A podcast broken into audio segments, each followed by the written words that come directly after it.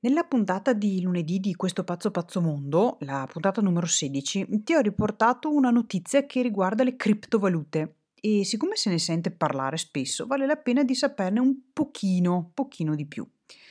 Criptovaluta è un termine composto da due parole, cripto e valuta. Cripto significa che non è accessibile a tutti, ma risulta nascosta a chi non ha le chiavi di accesso. Valuta invece sappiamo bene cosa sia perché fa già parte del nostro conosciuto. Le criptovalute sono delle valute virtuali.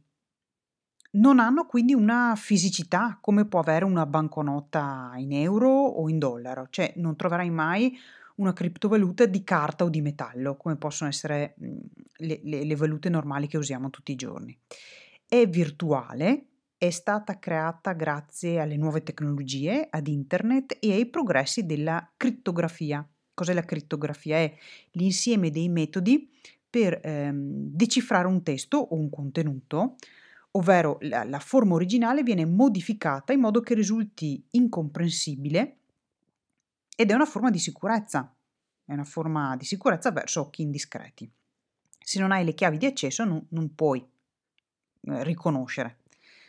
Le criptovalute si generano e si scambiano solo per via telematica e la più nota di tutti è il Bitcoin. Ce ne sono centinaia di diverse, però il più famoso di tutto è il Bitcoin. Le monete virtuali non hanno eh, corso legale in quasi nessun posto, perciò eh, la citazione come mezzo di pagamento è su base completamente volontaria. Una cosa importante da ricordare è che ehm, queste valute non sono regolate da enti centrali governativi, di solito sono emesse e sono controllate dall'emittente, da chi le crea e le mette sul mercato, secondo delle proprie regole e quindi chi le acquista accetta eh, queste regole che sono soggettive.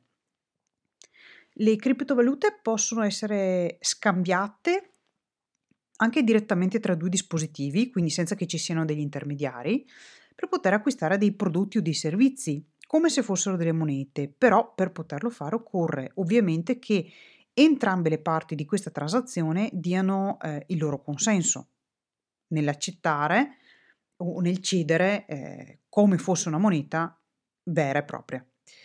Una caratteristica importante è che hanno una elevata volatilità, cioè il loro prezzo fluttua moltissimo all'insù e all'ingiù anche all'interno della stessa giornata.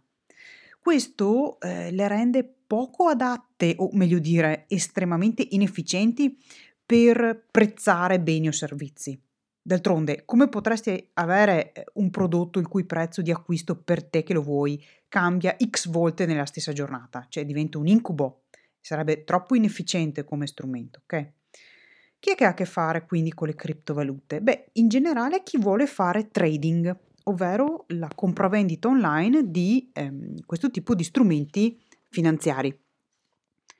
Eh, chi sono queste persone? Normalmente sono delle persone che eh, vogliono guadagnare attraverso l'acquisto e la vendita frequente e continua di questi tipi di prodotti. Hanno una visione molto a breve termine e un'altissima predisposizione al rischio.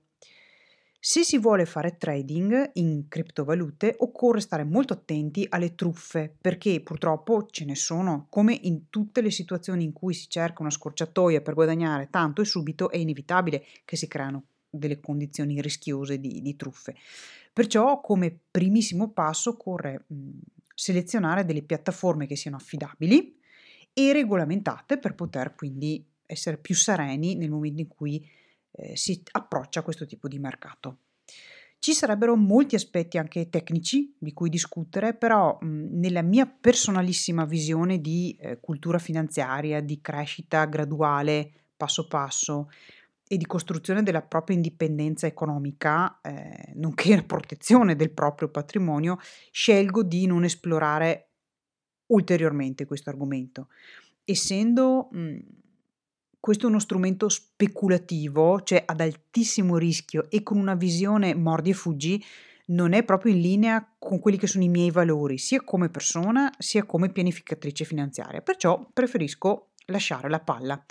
Non, non dico che sia il male, dico solo che non è coerente con i miei valori, quindi io non, non lo esploro ulteriormente, non lo uso, no, no, non fa parte del mio vedere. Ci sono comunque molti testi e materiali su internet se vuoi esplorare nel dettaglio, quindi da quel punto di vista lì online puoi trovare moltissimo. Chiudo qui questa chiacchierata sulle criptovalute e ti auguro un buon resto di settimana. Ciao da Virginia Busato.